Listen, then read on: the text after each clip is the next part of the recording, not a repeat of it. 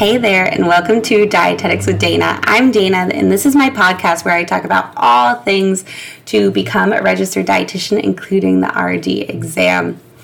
In this week's episode, we're going to be answering one of the questions I get most often, which is How did I become an RD exam tutor? So, becoming an RD exam tutor was, I know you're shocked, not on my goals list, my bucket list when I was finishing my dietetic internship. It really was an opportunity that fell into my lap with COVID. Let's flash back a little bit to January 2020. I had finished my dietetic internship and my master's through Boston University.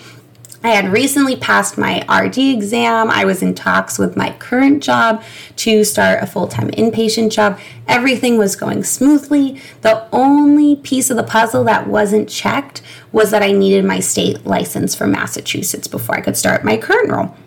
So while I was waiting for that, took a few weeks for it to come in, and I think I emailed my current boss maybe a day or two with that license before COVID shut everything down. So within a span of a few days, not only did I get that job offer, not necessarily taken away, but kind of paused. Luckily, you know, just to ruin the story a little bit, I was able to get it later on, and that's where I work now. But in addition to having that job offer kind of pulled for the moment, I was also laid off from my research assistant job, which I had had all through my dietetic internship. And so I was in a really weird spot where I had all my degrees, I had all the licensure, I had all the credentials, and no job. And that was definitely really frustrating for me. I'm the type of person who's worked since I was 16. I just like to have a job to kind of feel busy and like I'm doing something. And I was talking to one of my friends about this frustration because, again, at the time, we didn't know how long COVID was going to be. I didn't know if it was forever, and you know, now it's forever. Um, but regardless, back to the fact, I was talking with a friend, and she was like, You know, Dana, you've always been so good at teaching, and you've always like tutored undergrads when you were a TA and grad student, and your study guides are great. Like, have you ever thought about tutoring for the RD exam? And my honest answer was no. Um, but this friend, she had used a tutor and she was like, it was so helpful to have someone who was so knowledgeable, so patient, so good at teaching. You should try it.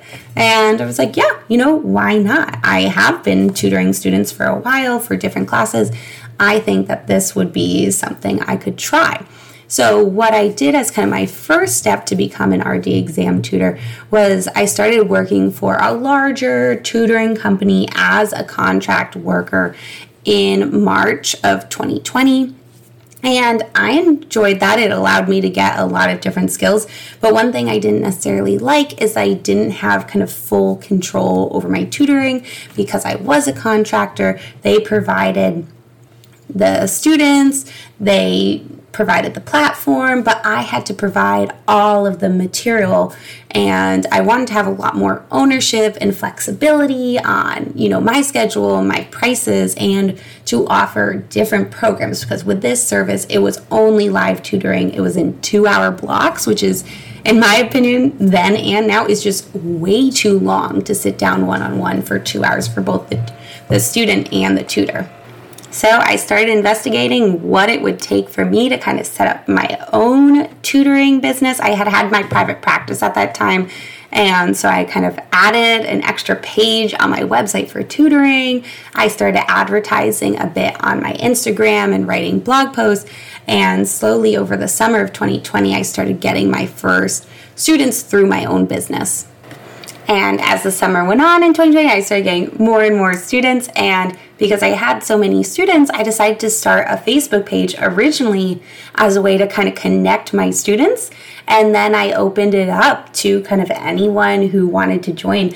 And since then, the Facebook page has grown from, I think we had five students when we started in September, maybe August 2020, and now it has over 1,500 members, which still to me sounds a little crazy.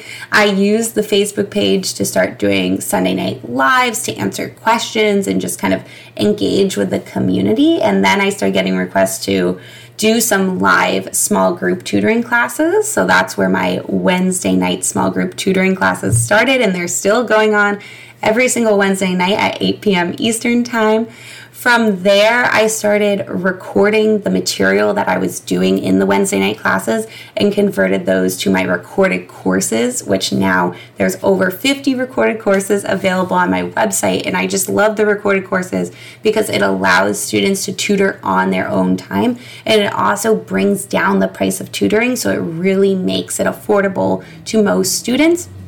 And then the last kind of piece of the puzzle I added on in the fall of 2020 when we were experiencing so much growth was my monthly group, which has definitely adapted and gotten more refined since the original one. But at this point, we're loading up to do the 22nd version of it in August 2022.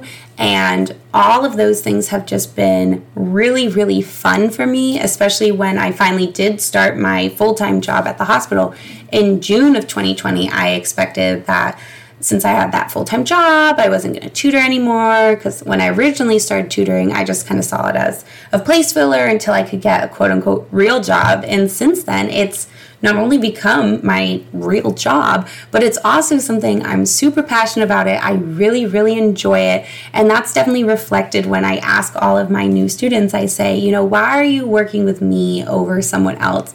And nine times out of 10, they're like, well, I watched a video, I went to one of your classes, and I just love how you have a focus on explaining the material so I can learn versus just kind of making me memorize everything. And, you know, we can tell that you really enjoy tutoring.